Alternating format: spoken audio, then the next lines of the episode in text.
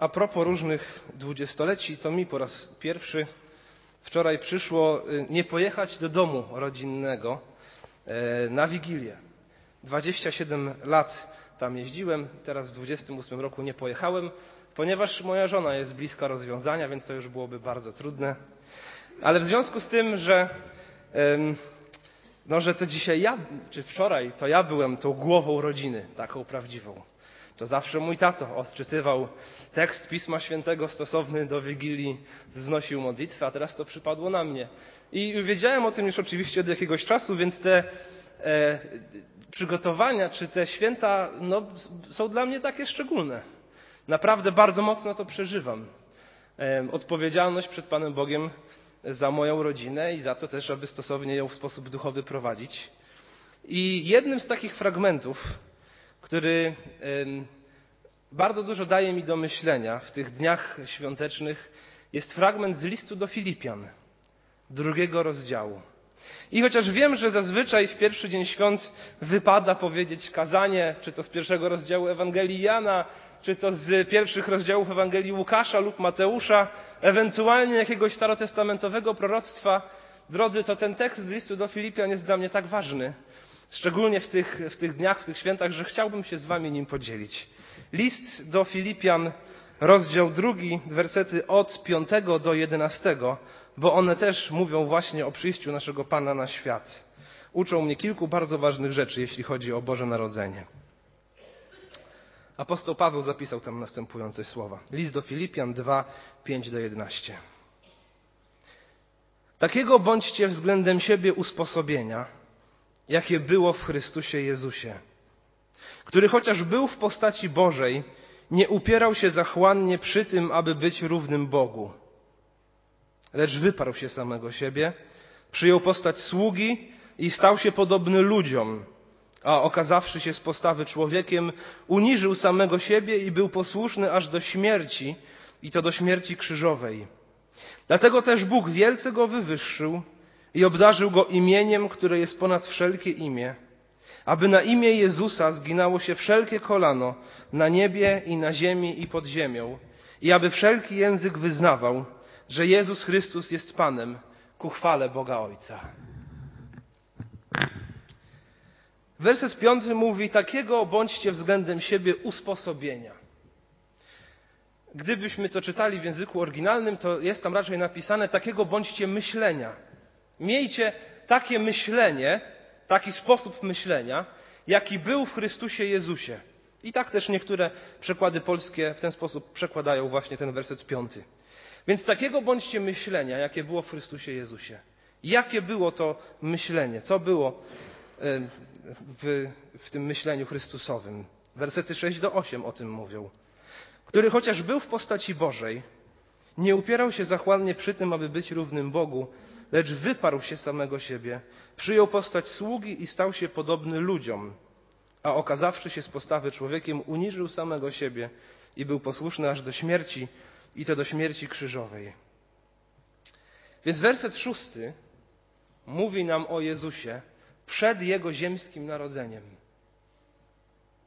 Werset szósty mówi o Jezusie przed Jego ziemskim narodzeniem. Czytamy, że był On w postaci Bożej, zanim się narodził tutaj na ziemi. Był On w postaci Bożej. Niektórzy mówią, no to nie znaczy, że był Bogiem, tylko że był w jakiejś postaci Bożej. Nie zgadzam się. Myślę, że werset siódmy pokazuje nam analogię. Wyparł się samego siebie, przyjął postać sługi, stał się podobny ludziom, a okazawszy się z postawy człowiekiem.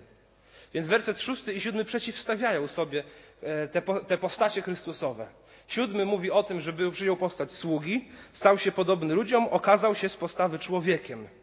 Więc kiedy werset szósty mówi, że był w postaci Bożej, to myślę, że tak samo można by to przełożyć. Był z postawy, jeśli tak można by to powiedzieć, Bogiem. Był w postaci Bożej. Co to dla nas znaczy, że Jezus był w postaci Bożej i że teraz jest w postaci Bożej? Wypisałem sobie kilka, czy nawet kilkanaście fragmentów ze Starego i z Nowego Testamentu o postaci Bożej. W Księdze Wyjścia trzecim rozdziale, szóstym wersecie, kiedy Pan Bóg przemawia z krzewu płonącego do Mojżesza, można przeczytać tam werset, że Mojżesz zakrył swoje oblicze Bał się bowiem patrzeć na Boga. Mojżesz zakrył swoje oblicze, bo bał się patrzeć na Boga. A jakiś czas później, kiedy prosi Boga o to, aby móc zobaczyć Jego chwałę, to Bóg mu odpowiada: Nie możesz oglądać oblicza mojego, gdyż nie może mnie człowiek oglądać i pozostać przy życiu. Więc Bóg tylko pokazuje jakiś tył swojej istoty przy postaci przechodzącej, ale od samego oglądania tego Mojżesza twarz tak promieniuje, że kiedy on schodzi z góry, musi nosić zasłonę, bo ludzie nie mogą na niego patrzeć od tego światła bijącego od niego. W pierwszej księdze Samuela, szóstym rozdziale, jest opisana historia, kiedy to Filistyńczycy oddali Izraelitom Arkę Przymierza. Pamiętacie tę historię? Wcześniej ją e, zdobyli w bitwie, potem ją oddali, bo mieli z tego powodu bardzo dużo problemów. I niektórzy Izraelici bardzo błaho z tą arką się obchodzili. A miała ona szczególne znaczenie w Izraelu, bo znajdowała się w miejscu najświętszym i z nad tej skrzyni, nad tą skrzynią unosiła się chwała Boża i Bóg z nad tej skrzyni przemawiał do kapłanów. I czytamy w pierwszej księdze Samuela 6, 19, 20, że Pan wytracił spośród mężów Bet Szemesz 50 tysięcy 70 mężów za to, że zaglądali do skrzyni pańskiej. I odprawił lud żałobne obrzędy, że Pan tak wielki cios mu zadał. Mówili też mężowie z Betrzemesz, któż może się ostać przed Panem, tym świętym Bogiem? Więc ta świętość Boża, a zarazem świętość Chrystusowa była tak wielka, że kiedy ktoś błaho się obchodził ze skrzynią przymierza, to Pan Bóg nie dał się porazić, zabić pięćdziesiąt tysięcy mężczyzn, którzy sobie do niej zaglądali. W księdze Izajasza w szóstym rozdziale jest opisane to, kiedy chwała Boża wypełnia świątynię.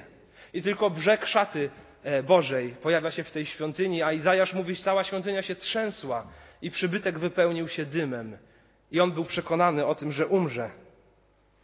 W księdze Izajasza, 40 rozdziale, zapisuje takie słowa. Kto kieruje duchem Pana, a czyja rada pouczyła go? Z kim się naradzał, aby nabrać rozumu i nauczyć się właściwej drogi? Kto uczył go poznania i wskazał mu drogę rozumu? Oto narody są jak kropla w wiadrze i znaczą tyle, co pyłek na szalach wagi. Oto wyspy ważą tyle, co ziarnko piasku. Nawet Libanu nie starczy na ogień ofiarny, a jego zwierzyny na całe opalenie. Z kim więc porównacie Boga i jakie podobieństwo mu przeciwstawicie? To kolejny fragment pokazujący wielkość Bożą.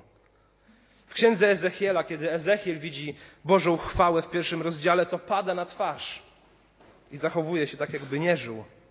Większość ksiąg proroków mniejszych, czyli końcówka Starego Testamentu, to księgi, które mówią o tym, że narody pohańbiły Bożą chwałę i czeka ich za to sąd.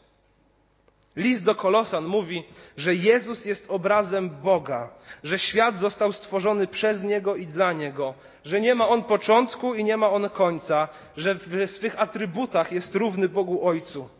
List do Hebrajczyków mówi, że będąc na ziemi, Jezus ukazał nam blask Bożej chwały i że podtrzymuje wszystko słowem mocy. To znaczy, że gdyby przestał podtrzymywać, to wszystko by upadło. To istnieje, bo Chrystus to podtrzymuje. Kiedy otworzymy Księgę Objawienia, to widzimy tam Jana, najbliższego ucznia, który ogląda Chrystusa, już, e, który jest w tej postaci e, boskiej, tam w niebie. I też mówi, byłem przed nim jak umarły, padłem przed nim na twarz.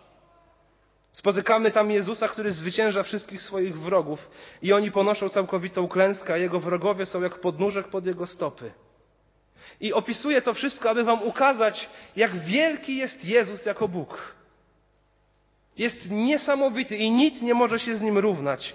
Jest dawcą życia i jest tym, który je odbiera. Jest tym, który zawsze kontrolował każdą sekundę istnienia tego świata. Kiedy spotykamy opis tronu Bożego w czwartym rozdziale Księgi Objawienia i opis baranka, to wszystko przed nim pada i woła chwała, chwała, chwała. Święty, święty, święty. Godzien jesteś. I tak dalej, i tak dalej. Znamy te opisy. I tak można by jeszcze czytać i przytaczać wiele innych fragmentów mówiących o Bożej postaci. Drodzy, werset szósty mówi, że Jezus był w postaci Bożej. Że Jezus był w postaci Bożej. Ale chociaż był w tej postaci Bożej, nie upierał się zachłannie przy tym, aby być równym Bogu. Ten sam Bóg, wielki, potężny, różne historie z nim związane przytaczałem, urodził się w małej wsi pod Jerozolimą, w stajni. Rozwijał się w kobiecym łonie, u kobiety, którą sam zapewne stworzył. Następnie został przez nią narodzony, położony w żłobie, którym na co dzień leżała pasza dla zwierząt i przyszli go przywitać pasterze, którzy akurat tej nocy trzymali warty na pastwiskach. Chociaż był w postaci Bożej, okazał się z postawy człowiekiem. I kiedy myślę o tym, to jest to wręcz absurdalne. To, to, to są wielkie paradoksy.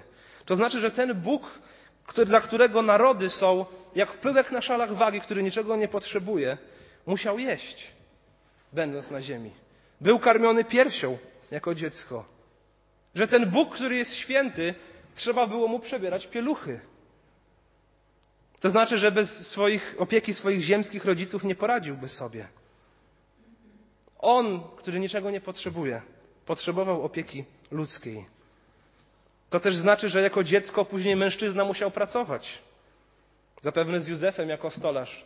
I chociaż przed wiekami stworzył świat i świat został stworzony przez niego i dla niego, to tam być może jako stolarz robił stoły i krzesła.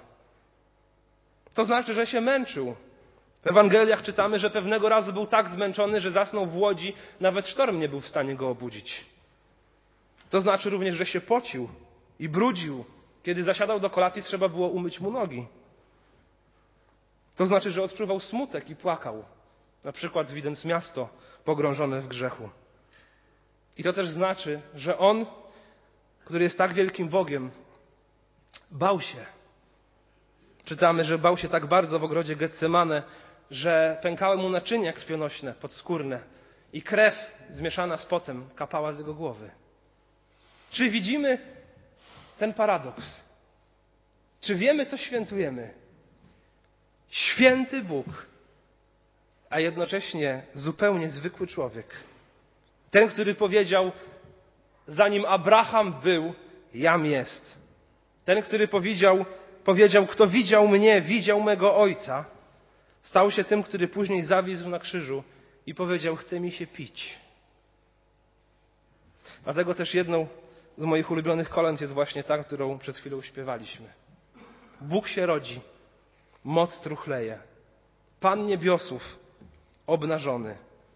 Ogień krzepnie, blask ciemnieje, ma granice nieskończony. Wzgardzony, okryty chwałą, śmiertelny król nad wiekami. Bardzo lubię tę kolędę. Ona naprawdę pokazuje doniosłość tego, co się wydarzyło od wiecznego Boga i zwykłego człowieka. Dla wielu to jest absurd. Talmud jerozolimski, czyli komentarz do Tory, mówi: Człowiek, który nazywa siebie Bogiem, kłamie. Koran w surze 112 mówi: Allah nie rodzi się i nie został zrodzony. Ewangelia Jana w pierwszym rozdziale, czternastym wersecie mówi: A słowo ciałem się stało i zamieszkało wśród nas i ujrzeliśmy chwałę Jego, chwałę, jaką ma jedyny Syn od Ojca, pełne łaski i prawdy. A werset 18 mówi, Boga nikt nigdy nie widział, lecz jednorodzony Bóg, który jest na łonie Ojca, objawił Go. Oto nasz Bóg i oto nasz Pan. Święty, jedyny, prawdziwy Emanuel, Bóg z nami, który narodził się, by zbawić lud swój od grzechów Jego. I to właśnie dzisiaj świętujemy. To właśnie dzisiaj świętujemy. Więc cały ten fragment zaczyna się od wersetu piątego, gdzie jest napisane: Takiego bądźcie względem siebie usposobienia. Albo jak już powiedziałem, takiego bądźcie myślenia, które było w Chrystusie Jezusie. Zapisałem sobie takie trzy punkty. Czego zatem uczy mnie to myślenie, które było w Chrystusie? Bo ja mam je zastosować. Takiego bądźcie względem siebie myślenia, jakie było w Chrystusie Jezusie. Wy, ja, my. Czego uczy mnie Boże Narodzenie? Po pierwsze, uczy mnie tego, że Jezus nie był z tego świata, chociaż był na tym świecie. Tak samo i ci, którzy są Jego dziećmi, Jego uczniami, którzy Go przyjęli, którym dał prawo stać się dziećmi Bożymi, tym, którzy wierzą w imię Jego, dotyczy to samo. Nie jesteśmy z tego świata ale jesteśmy na tym świecie. Boże Narodzenie właśnie tego mnie uczy i to mi przypomina. I chcę mieć to w pamięci, że chociaż tutaj się trudzimy i cierpimy i jesteśmy głodni, może nie po Wigilii, ale generalnie mamy różne potrzeby, krwawimy, boimy się, żyjemy w ciele, to nasza ojczyzna jest w niebie. I do tej ojczyzny zmierzamy. I tam jest nasz dom. I jak powiedział Jezus, idę przygotować wam miejsce. Gdyby było inaczej, byłbym wam o tym powiedział. I choć tutaj grzech nas otacza z każdej strony, to w ten grzech nie chcemy popadać, ale pragniemy uświęcenia świętości, jaka była w naszym Panu. I choć ten świat i grzech czasami daje nam w kość, to jednak zaciskamy zęby i patrzymy w niebo, wierząc, że do niego zmierzamy. I przypominamy sobie obietnice Boże, mówiące o tym, że tam jest nasz dom. Chociaż Jezus był na świecie, to nie był z tego świata. Tak i my. Chociaż jesteśmy tu na świecie, to nie jesteśmy z tego świata. Zmierzamy do naszego domu w niebie. O tym przypomina mi Boże Narodzenie. Druga rzecz, której się uczę przez postawę Chrystusową, to uczę się zapierania samego siebie.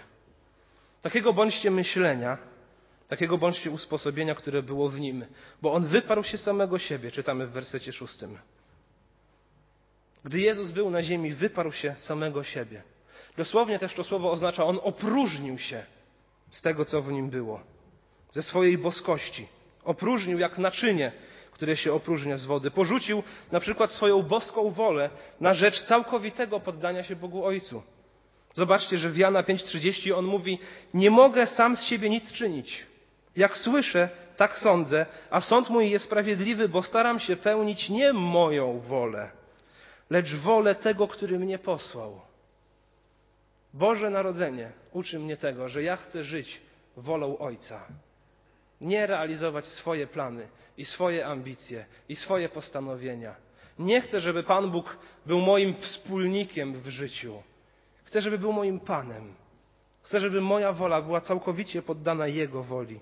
Jezus w ogrodzie Getsemane mówi: Ojcze, nie moja wola, ale Twoja niech się stanie. On całkowicie poddał swoją wolę pod wolę swego Ojca. Wyparł się samego siebie. Drodzy, potrzebujemy tego samego nastawienia. Wzywającego nas do całkowitego zaufania i powierzenia się Bogu. Jak już powiedziałem, traktowania Go nie jak wspólnika, z którym wspólnie będziemy realizować moje plany. Traktowania Go jak Boga, Pana, któremu ja chcę się podporządkować i realizować Jego plany. Chrystus przyjął postać sługi. Będąc w ciele nie przestał być Bogiem, a jednak poddał się całkowicie pod wolę swego Ojca. Przeto i my tak czynimy. Więc pierwsze, czego uczy mnie Boże Narodzenie, jak już powiedziałem, to uczy mnie, że chociaż e, Jezus był z tego, chociaż był na świecie, nie był z tego świata, tak i my. Drugie, całkowicie poddał swoją wolę pod wolę Ojca. Trzecie, to będzie taki najbardziej rozbudowany punkt, to święta Bożego Narodzenia uczą mnie patrzenia na życie tak, jak patrzy na nie Jezus, a nie tak, jak patrzy na nie świat. Te święta uczą mnie patrzenia na życie tak, jak patrzy na nie Jezus, a nie tak, jak patrzy na nie świat. Co mam na myśli? Kiedyś patrzę, czy kiedy widzę to, co dzieje się w świecie, i mówiąc świat, mam na myśli ludzi niewierzących, którzy nie chcą mieć z Bogiem nic wspólnego. I kiedy patrzę na to, czego chce Jezus, to widzę w zasadzie zupełnie inne rzeczy. Świat mówi, liczy się pieniądz. Liczy się pieniądz. Ten, kto ma kasę, to jest ktoś. Jezus natomiast zostawia cały swój splendor, całe swoje bogactwo i całą swoją chwałę i staje się sługą. I całe swoje życie prowadzi tak, by służyć innym. Zostawia całe swoje bogactwo na rzecz urodzin w stajni, pracy cieśli. Mówi o tym, że lisy mają nory, ptaki mają gniazda, a syn człowieczy nie ma gdzie by z głowy skłonił. Jezus przykłada wagę zupełnie do czegoś innego. I to nie znaczy, że mamy być biedakami albo że nie mamy zarabiać pieniędzy. Nie to mam na myśli. To znaczy, że są rzeczy ważniejsze niż pieniądze. Jezus zostawił całą swoją chwałę, cały swój splendor, całe swoje bogactwo i przyjął postać sługi. Przykładajmy i my do tego odpowiednią miarę. Świat mówi, liczy się piękno, liczy się piękno zewnętrzne, O Jezusie natomiast czytamy: Nie miał on postawy ani urody, które by pociągały nasze oczy, i nie był to wygląd, który mógłby nam się podobać. Czyli po ludzku mówiąc, nic specjalnego. Księga Izajasza, 53 rozdział. To nie znaczy, że nie mamy o siebie dbać, ale to znaczy, że są sprawy znacznie ważniejsze niż wygląd zewnętrzny. To jest to, co jest w środku, w człowieku. To nie znaczy, że nie mamy odpowiednio się ubierać albo troszczyć się o swoje ciało. Oczywiście, że mamy. Ale to znaczy, że znacznie ważniejsze jest to, co jest wewnątrz, niż to, co jest na zewnątrz. Świat mówi, liczy się młodość. W młodości siła. Nawet jak są reklamy kremu na zmarszczki, to tam występują dwudziestolatki. Liczy się młodość. Biblia natomiast mówi, przed siwą głową wstaniesz i będziesz szanował osobę starca, tak okażesz swoją bojaźń Bożą. Oraz słuchaj swojego ojca, bo on cię zrodził, i nie gać swoją matką, dlatego że jest staruszką.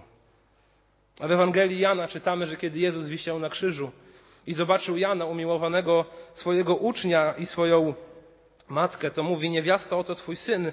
A potem rzekł do ucznia: Oto matka twoja. I od tej godziny wziął ją ów uczeń do siebie. Jezus nie mówi: Mario, mamo, no ten biedny jest ten Jan, zobacz co on ogląda, boję się, że jakąś traumę może będzie miał. Zatroszcz się o niego odpowiednio. Mówi, nie, Janie, ty się zatroszcz o moją mamę. Oto matka twoja. Od tej chwili wziął ją do siebie. To nie znaczy, że młodzi mają siedzieć cicho i dzieci i ryby głosu nie mają. Ale to znaczy, nie przeceniaj tego, kim jesteś. Świat mówi, liczy się siła, liczy się moc, Jezus mówi: Pójdźcie do mnie wszyscy, którzy jesteście spracowani i obciążeni, a ja wam dam ukojenie. Błogosławieni ubodzy w duchu, albowiem do nich należy Królestwo Niebieskie. Błogosławieni, którzy się smucą, albowiem oni będą pocieszeni. Błogosławieni cisi, albowiem oni na własność posiądą ziemię. Błogosławieni, którzy łakną i pragną sprawiedliwości, albowiem oni będą nasyceni. Błogosławieni miłosierni, albowiem oni miłosierdzia dostąpią. Błogosławieni czystego serca, albowiem oni Boga oglądać będą. Błogosławieni, którzy wprowadzają pokój, albowiem oni będą nazwani synami Bożymi. Błogosławieni, którzy cierpią prześladowanie dla sprawiedliwości, albowiem do nich należy Królestwo Niebieskie. Błogosławieni jesteście, gdy wam urągają i prześladują was i gdy z mego powodu mówią kłamliwie wszystkie, złe, wszystkie zło na was. Cieszcie się i radujcie, albowiem wasza nagroda wielka jest w niebie. A on sam przychodzi jako bezsilne dziecko. A potem człowiek zdękany przez wielu, ze słowami, gdy biją cię w jeden policzek, nadstaw im i drugi. To nie znaczy, bądźcie słabi i chorzy i znękani oraz dający się wykorzystać. Ale to znaczy, nie przeceniaj siły, bo Pan Bóg inaczej patrzy na człowieka niż ludzie. I takie przykłady można by mnożyć i mnożyć. Boże Narodzenie uczy mnie właśnie tego. Patrz na życie tak, jak patrzy na nie Jezus. Nie tak, jak patrzy na nie świat. I kiedy widzę to, co dookoła, to faktycznie zdaję sobie sprawę z tego, że ten świat nic nie rozumie. Szczególnie jeśli chodzi o Boga. Miesza doniosłość tego wydarzenia, jakim było Narodzenie Pańskie, z tandetą. I powstaje jeden wielki chaos. Świat miesza prawdziwą radość świętowania z przyjścia Pana z wigilijkami firmowymi, które są okazją do spicia się z kolegami z pracy. Świat miesza skromność i biedę stajenki z miliardami wydawanymi na lepsze udekorowanie swojego domu niż, niż u sąsiadów. Świat miesza brud stajni z białością śniegu, o którym mówi się już od listopada, czy ten śnieg spadnie, czy nie spadnie na święta. Świat miesza ciszę, ciszę nocy z harmidrem galerii handlowych. Świat miesza blask gwiazdy prowadzącej do Jezusa z mrugającymi lampkami. Świat miesza aniołów na niebie śpiewających z jakimiś reniferami latającymi na tle księżyca. Świat miesza plastikowe prezenty z bogactwem przyniesionym przez mędrców. Świat miesza Marię i Józefa z elfami Mikołaja. Świat miesza wcielonego Boga, widząc jedynie dziecko, które płacze z zimna, bo nie dała mu matula sukienki. Przepraszam, że tej kolędzie się dostaje, ale ja jej wyjątkowo nie lubię. I tej sukienki też w tej kolędzie jakoś tak mi ona nie pasuje.